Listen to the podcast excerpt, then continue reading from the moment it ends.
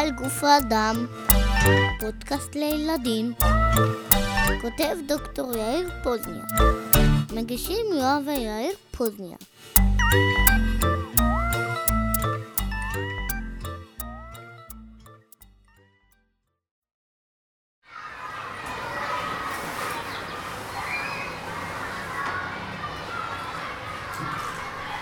שלום לכל המאזינים של הפודקאסט. יואב ואני החלטנו להקליט את ההקדמה לפרק הזה בפארק, רק שעכשיו אני לא יודע איפה הוא.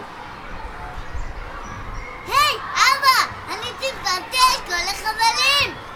אני יותר גבוה מכולם! יואב, תיזהר לא ליפול! אבא, אנחנו יכולים לנסוע מתישהו להר אברסט ולטפל שם?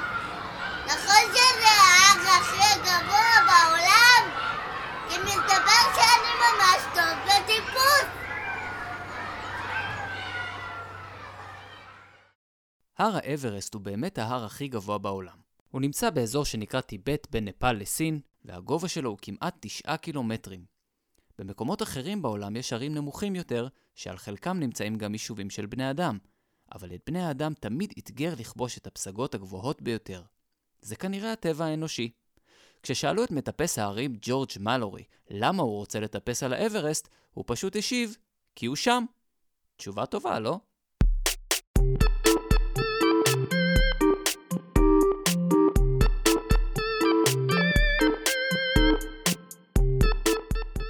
כדי להיות מטפס הרים לא מספיק להיות טוב בטיפוס. הטיפוס עצמו הוא קשה ומאתגר, ואם אי פעם הייתם בקיר טיפוס, אתם יודעים שטיפוס מפעיל את כל שרירי הגוף. שרירי הידיים שמושכים את הגוף כלפי מעלה, שרירי הרגליים שדוחפים את הגוף, ושרירי הליבה באזור הבטן ששומרים על הגוף בשיווי משקל. אבל ככל שעולים יותר ויותר בגובה, לגבהים שבהם נמצאות פסגות ההרים, חלים שינויים בסביבה שמקיפה אותנו. השינוי המשמעותי ביותר קשור לכמות החמצן. חמצן הוא גז שנמצא באוויר שאותו אנחנו נושמים. כל התאים שלנו צריכים חמצן על מנת שיוכלו להפיק אנרגיה שתוכל להפעיל את השרירים שלנו. כשאנחנו נמצאים בגובה רגיל, שנקרא גם גובה פני הים, וגם אפילו בגובה של בניין קומות נורמלי, כמות החמצן באוויר מתאימה לנו בדיוק לנשימה. תחשבו על זה שבגובה פני הים, כל האטמוספירה שמעלינו לוחצת את מולקולות החמצן ודוחסת אותן, ולכן הצפיפות של החמצן גבוהה. אם הייתם לוקחים כוס וממלאים אותה באוויר, הייתם מקבלים די הרבה מולקולות של חמצן בפנים. אבל ככל שהולכים ועולים בגובה, למשל כשמטפסים על הר ממש גבוה, יש פחות לחץ של שכבות האוויר. כלומר, הלחץ הולך ויורד ככל שאנחנו עולים. התוצאה היא שמולקולות החמצן מתפזרות והמרווחים שביניהן גדלים. אם ניקח כוס ונמלא אותה באוויר בפסגת האברסט, בגובה 9 קילומטרים, נגלה שהיא מכילה רק שליש מכמות החמצן שיש בגובה פני הים. זה אומר שתאי הדם האדומים שמובילים את החמצן בדם מתמלאים בפחות חמצן, וזה ממש לא מספיק לתפקוד תקין של התאים. המצב הזה נקרא מחלת גבהים, והוא מתאפיין בכאבי ראש וסחרחורות, עייפות גדולה מצד אחד וקושי בשינה מצד שני. בדרך כלל מחלת הגבהים מתחילה להופיע החל מגובה של 2,500 מטרים, שזה בערך כמו הגובה של פסגת הר החרמון כאן בארץ. לכן מטפסי הרים נוקטים בכל מיני אמצעים על מנת לסייע להם לנשום גם כשלחץ החמצן הולך וקטן. למשל, לוקחים איתם בלוני חמצן. זה קצת מצחיק כי המטפסים דומים יותר לצוללים מתחת לים, שגם להם יש בלוני חמצן. אבל המטרה היא בדיוק אותה מטרה. אבל אבא, איך זה יכול להיות שבני אדם גרים על הרים כל כך גבוהים? מה, להם אין מחלת גבוהים? זה נכון שיש בני אדם שחיים במקומות מאוד גבוהים. כמה מהערים הגבוהות ביותר בעולם נמצאות בפרו ובבוליביה שבדרום אמריקה, ובטיבט, סין, נפאל והודו שבאסיה. כמו שראינו בפרקים קודמים, לגוף האנושי יש יכולת מצוינת להסתגל לשינוי התנאים. בתוך הגוף שלנו קיימים חומרים קטנים שנקראים הורמונים. הורמון הוא כמו שליח קטן שיוצא לשליחות כשצריך לעשות שינוי בגוף, והוא זה שמודיע לאיברים מה צריך לשנות.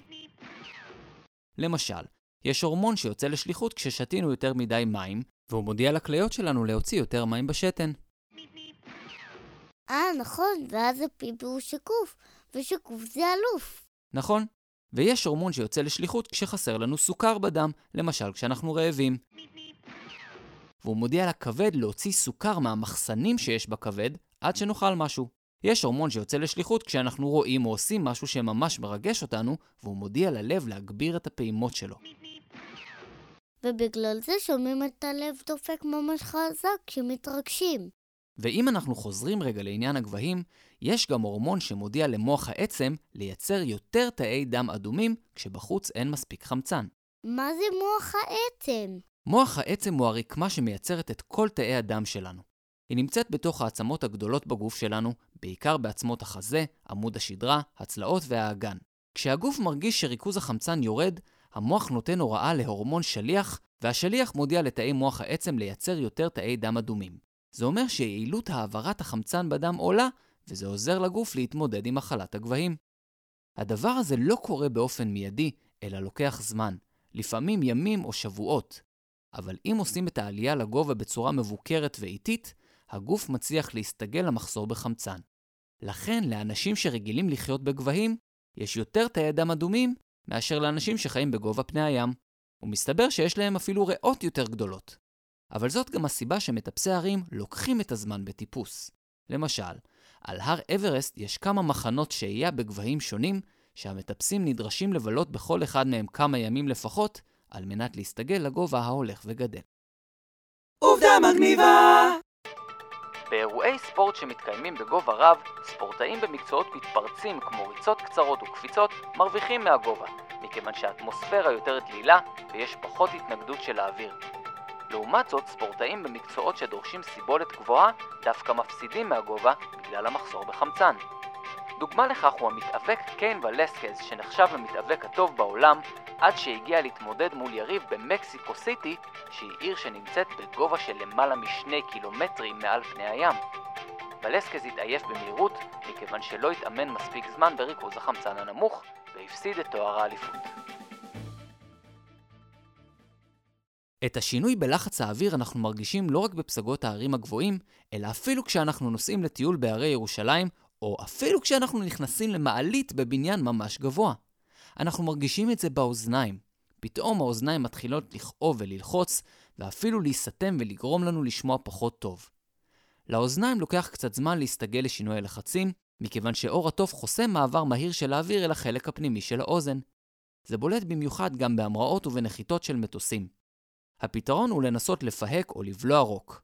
תנועת הלסת מרחיבה את החלק הפנימי של האוזן ומקלה על מעבר האוויר והשוואת הלחצים. לפעמים אפשר לנסות לסתום את האף וממש ממש בעדינות לנשוף קצת לתוך האף הסתום, זה גם עוזר לשחרר את האוויר מחללי האוזן. ורק שתדעו, גובה הטיסה של מטוס נוסעים רגיל הוא כעשרה קילומטרים, כלומר גבוה אפילו יותר מהר האברסט. אבל ממש כמו בחלליות או בצוללות, גם במטוסים יש ציוד מיוחד שגורם ללחץ האוויר בתא הנוסעים להיות ממש כמו על פני הקרקע. עוד אחד מהדברים שמשתנים כשמטפסים לגובה רב הוא הטמפרטורה. ככל שעולים, הטמפרטורה נהיית יותר ויותר נמוכה. הטמפרטורה בגובה 4 קילומטרים כבר יורדת אל מתחת לאפס, וזאת הסיבה שפסגות של ערים גבוהים הן מושלגות, אבל זה גם מציב אתגר גדול למטפסי הערים. באחד הפרקים הבאים נדבר על מה קורה לגוף האנושי בטמפרטורות קיצוניות, ואז נחזור למטפסי הערים ונבדוק מה הם עושים כדי להתחמם.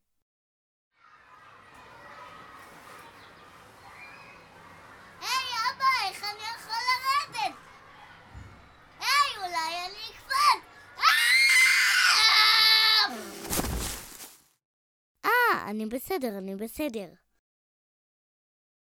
אז מה למדנו היום? ככל שעולים בגובה יש שינויים משמעותיים בלחץ האוויר, ריכוז החמצן והטמפרטורה.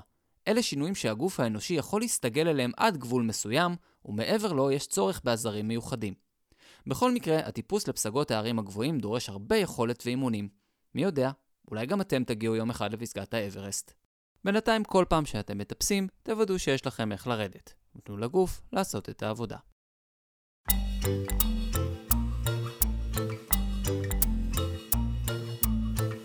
זה היה מסע אל גוף האדם. אני דוקטור יאיר פוזניאק. פרקים נוספים באתר הבית שלי, ypscience.com.